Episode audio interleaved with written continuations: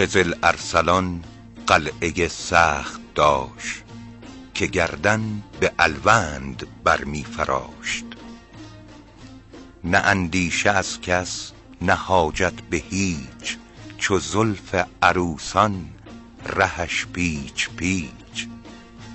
چنان نادر افتاده در روضه ای که بر لاجوردی طبق بیضه ای شنیدم که مردی مبارک حضور به نزدیک شاه آمد از راه دور.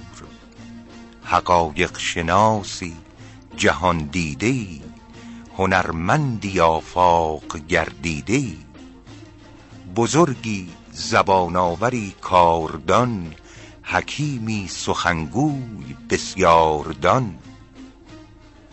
قزل گفت چندین که گردیده ای چنین جای محکم دگر دیده ای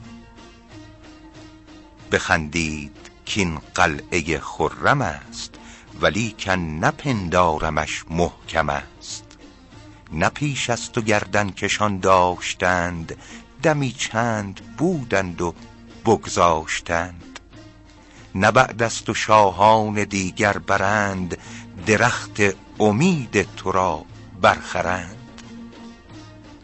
ز دوران ملک پدر یاد کن دل از بند اندیشه آزاد کن.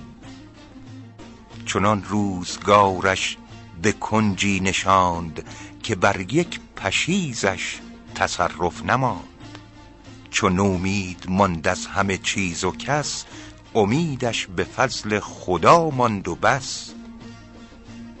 بر مرد هوشیار دنیا خس است که هر مدتی جای دیگر کس است.